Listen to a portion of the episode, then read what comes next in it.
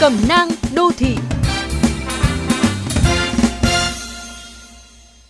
Thưa các bạn, cuộc chiến đẩy lùi dịch bệnh đang diễn ra quyết liệt và cam go, nhưng cũng có một mặt trận khác không kém phần thách thức, đó là cuộc chiến chống tin giả trên môi trường mạng. Mà tình hình dịch bệnh càng phức tạp thì người dùng lại càng phải tỉnh táo để nhận diện, đề phòng. Mạng xã hội là công cụ để nhân loại kết nối thông tin với nhau.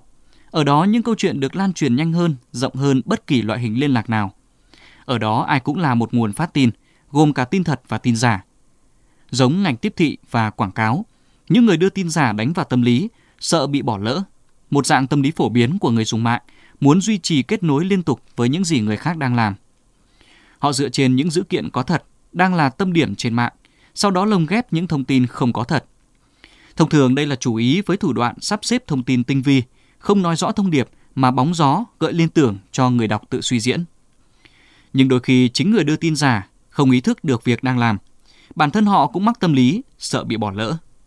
Đặc biệt với những người sở hữu lượng theo dõi lớn, có xu hướng bị thúc đẩy bày tỏ chính kiến về một vấn đề đang thu hút dư luận.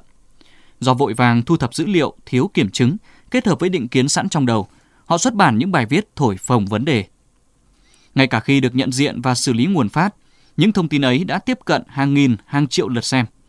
Và hệ quả chia rẽ xã hội xảy ra sau những quả bom tin giả. Thực tế vẫn có cách để hạn chế tối đa việc vô tình tạo ra hoặc tiếp tay cho tin giả. Ngạn ngữ phương Tây nói, một nửa ổ bánh mì vẫn là bánh mì, nhưng một nửa sự thật không phải sự thật.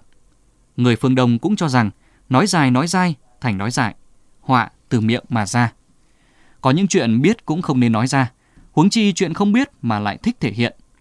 Vậy nên tối kỵ việc bàn luận phán xét những việc, những điều mà chúng ta không hiểu, không tham gia, không chứng kiến.